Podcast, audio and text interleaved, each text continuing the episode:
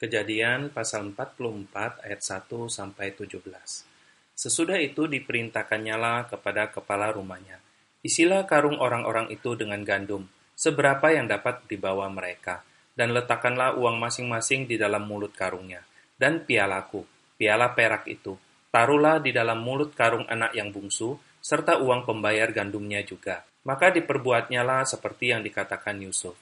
Ketika paginya, hari terang tanah, Orang melepas mereka beserta keledai mereka, tetapi baru saja mereka keluar dari kota itu, belum lagi jauh jaraknya, berkatalah Yusuf kepada kepala rumahnya, Bersiaplah, kejarlah orang-orang itu, dan apabila engkau sampai kepada mereka, katakanlah kepada mereka, Mengapa kamu membalas yang baik dengan yang jahat? Bukankah ini piala yang dipakai tuanku untuk minum dan yang biasa dipakainya untuk menelaah? Kamu berbuat jahat dengan melakukan yang demikian. Ketika sampai kepada mereka, diberitakannya kepada mereka perkataan Yusuf itu. Jawab mereka kepadanya, Mengapa tuanku mengatakan perkataan yang demikian?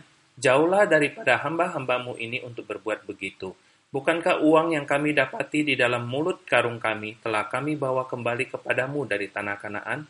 Masakan kami mencuri emas atau perak dari rumah tuanmu? Pada siapa dari hamba-hambamu ini kedapatan piala itu? Biarlah ia mati juga kami ini akan menjadi budak tuanku. Sesudah itu berkatalah ia, Ya, usulmu itu baik. Tetapi pada siapa kedapatan piala itu, hanya dialah yang akan menjadi budakku, dan kamu yang lain itu akan bebas dari salah. Lalu segeralah mereka masing-masing menurunkan karungnya ke tanah, dan masing-masing membuka karungnya. Dan kepala rumah itu memeriksanya dengan teliti. Ia mulai dengan yang sulung sampai kepada yang bungsu. Maka kedapatanlah piala itu di dalam karung Benyamin. Lalu mereka mengoyakkan jubahnya dan masing-masing memuati keledainya, dan mereka kembali ke kota. Ketika Yehuda dan saudara-saudaranya sampai ke dalam rumah Yusuf, Yusuf masih ada di situ. Sujudlah mereka sampai ke tanah di depannya. Berkatalah Yusuf kepada mereka, Perbuatan apakah yang kamu lakukan ini? Tidakkah kamu tahu bahwa seorang yang seperti aku ini pasti dapat menelaah? Sesudah itu berkatalah Yehuda, Apakah yang akan kami katakan kepada Tuanku? Apakah yang akan kami jawab? Dan dengan apakah kami akan membenarkan diri kami? Allah telah memperlihatkan kesalahan hamba-hambamu ini. Maka kami ini, budak Tuanku lah kami, baik kami maupun orang pada siapa kedapatan piala itu. Tetapi jawabnya, jauhlah daripadaku untuk berbuat demikian.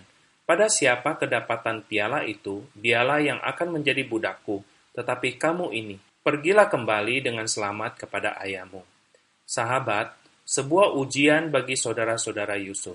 Ujian yang tidak sederhana dan tidak mudah. Sebuah ujian mental bagi mereka. Hanya dari sepotong kecil bagian ini saja kita melihat bahwa mereka telah kalah mental. Mereka tunduk pada kekuasaan dan kekuasaan itu membuat mereka tidak berdaya. Walau mereka tidak bersalah, walau mereka tidak mengambil, walau mereka sadar bahwa mereka telah dijebak, mereka tidak berani melawan. Mereka tidak berani mempertahankan atau memperjuangkan kebenaran yang ada di dalam diri mereka. Mengapa? Seseorang yang sudah pernah melakukan kesalahan akan cenderung merasa bahwa apa yang dia kerjakan belum tentu benar. Dia akan meragukan apa yang dia kerjakan. Ketika suatu saat dia tidak melakukan kesalahan dan dituduh bersalah, ada kemungkinan dia ingin membela diri, tetapi dalam hati kecilnya akan timbul perkataan, benar nggak ya, atau enggaklah, mungkin memang benar aku salah, atau ya sudahlah, bela diri pun tidak ada gunanya, dan mungkin banyak lagi pemikiran-pemikiran negatif di dalam keputusasaan yang terlintas dan akhirnya menyerah mengikuti keadaan. Dan kita akan melihat bahwa iblis akan menunggangi keadaan demikian, sehingga membuat kita semakin terpuruk dan jatuh semakin dalam, serta lupa siapa diri kita sebenarnya saudara-saudara Yusuf sudah pasrah.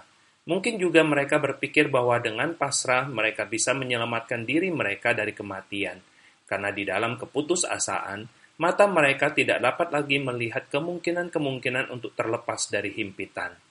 Sahabat pernah berbuat salah? Jangan terpuruk di dalam kesalahan. Akui dan usahakan perubahan atau perbaikan di dalam kekuatan Roh Kudus. Jangan menyerah dan percayalah Kekuatan Roh Kudus pasti akan memampukan kita untuk berdiri kembali di hadapan Allah, Bapa Surgawi yang mengasihi setiap kita. Amin.